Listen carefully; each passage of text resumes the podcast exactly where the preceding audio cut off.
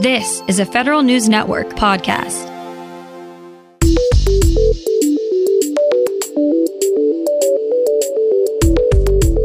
Coming up on today's Federal Newscast, DOJ lays out its policies for employees getting vaccinated. In monitoring sexual assault in the military, the Pentagon forgot to count civilian employees who were victims.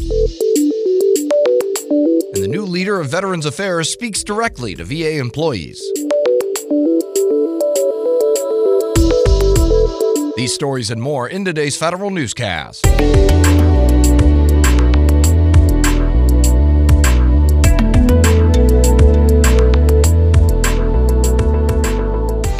Welcome to today's episode of the Federal Newscast. I'm Eric White.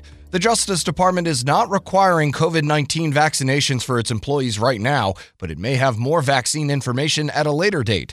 The department has new vaccine and legal guidance for DOJ subcomponents. DOJ says components can track which employees have received a vaccine and who declined one, but they should be careful not to collect and store too much medical or personal information. The department also says DOJ supervisors can ask employees to verify their vaccination status, but they should have a valid business reason for doing so. Top Democrats on the House Oversight Committee are asking Postmaster General Louis DeJoy for a briefing on COVID 19 infections and deaths at the Postal Service. Committee Chairwoman Carolyn Maloney and Government Operations Subcommittee Chair Gerry Connolly ask if USPS has any plans to create a public dashboard showing COVID infections.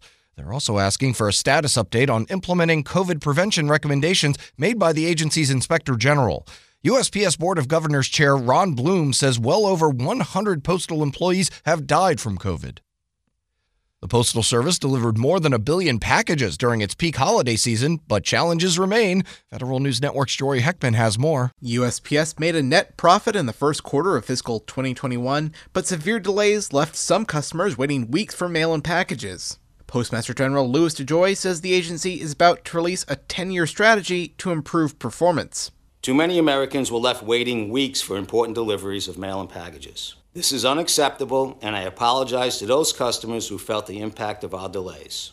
The USPS Board of Governors also elected Ron Bloom, a former senior Treasury Department official during the Obama administration, to serve as its next chairman. Jory Heckman, Federal News Network. Major General Stephen Maranian, Commandant of the U.S. Army War College, has been suspended. Military.com reports the Army announced the punishment after it completed an investigation, though officials have not provided details yet about that. Major General David Hill, Deputy Chief of Engineers and the Deputy Commander of the Army Corps of Engineers, will now assume the role on an acting basis. The War College is located in Carlisle, Pennsylvania, and some of the military's most famous leaders have attended the school. The Pentagon is under pressure to eliminate sexual assaults within its military ranks, but it knows very little about how often its civilian employees are victimized. Federal News Network's Jared Serbu has details. DoD's official databases show 370 civilian employees were the victims of work related sexual assault between 2015 and 2019, but that's almost certainly a dramatic undercounting, according to the Government Accountability Office. That's because DoD only tracks cases where the civilian employee was working overseas and working directly for one of the military services. Employees of defense agencies aren't counted at all, no matter where the assault happened. GAO made 19 separate recommendations to help open up those blind spots. The Pentagon agreed with most of them. Jared Serbu, Federal News Network. New mothers in the Marine Corps will have more time before they need to jump back into fitness testing. Women now have a year before they must take a physical fitness test after having a child. That's a three month increase from the previous policy. The Marine Corps says the change will allow for a fuller recovery, lower injury rate, and eliminate the potential impact to breast milk production caused by rapid weight loss. Joe Biden will make his first visit to the Pentagon as president today. Federal News Network Scott Maucione reports. President Biden will meet with senior civilian and military leaders today to talk about foreign and defense policy issues. Pentagon spokesman John Kirby says Biden will speak directly to the Defense Department workforce while visiting the building. DoD onboarded 11 new leaders earlier this week. That brings the number of appointees in the Pentagon to 57, most of which do not need Senate approval. There are about 350 of those positions in total.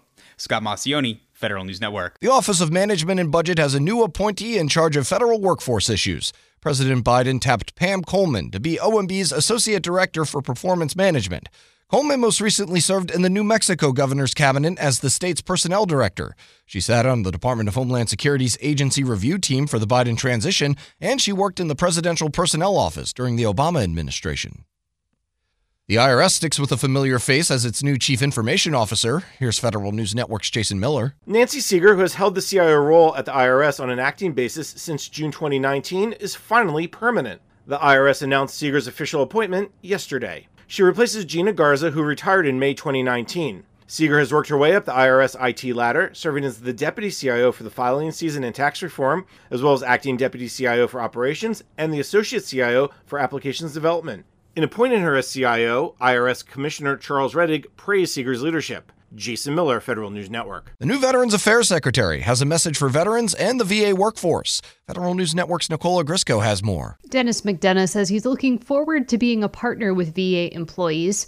McDonough started his new job yesterday as VA Secretary. He says VA will measure its success by the outcomes and evidence and by listening to what veterans have to say about their experiences. McDonough also says he's committed to providing a safe and inclusive space for veterans and VA employees, and he wants his senior leadership team to reflect the diversity of the veteran population.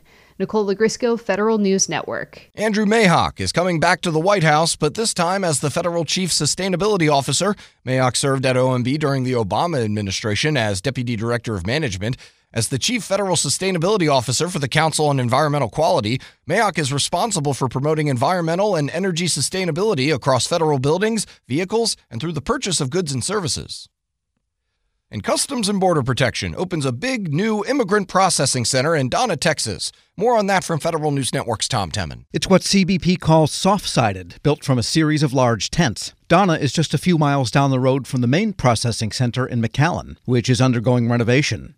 The agency says the new center will remain open to add capacity even after McAllen reopens. A video of the 160,000 square foot center shows flagstone floors, a child's play area, showers, and a large indoor outdoor artificial turf area. I'm Tom Temin. You can find more information about these stories at federalnewsnetwork.com. Search Federal Newscast, subscribe to the Federal Newscast on Podcast One or Apple Podcasts, and stay up to date on your agency's response to the coronavirus with our coronavirus resource page. I'm Eric White.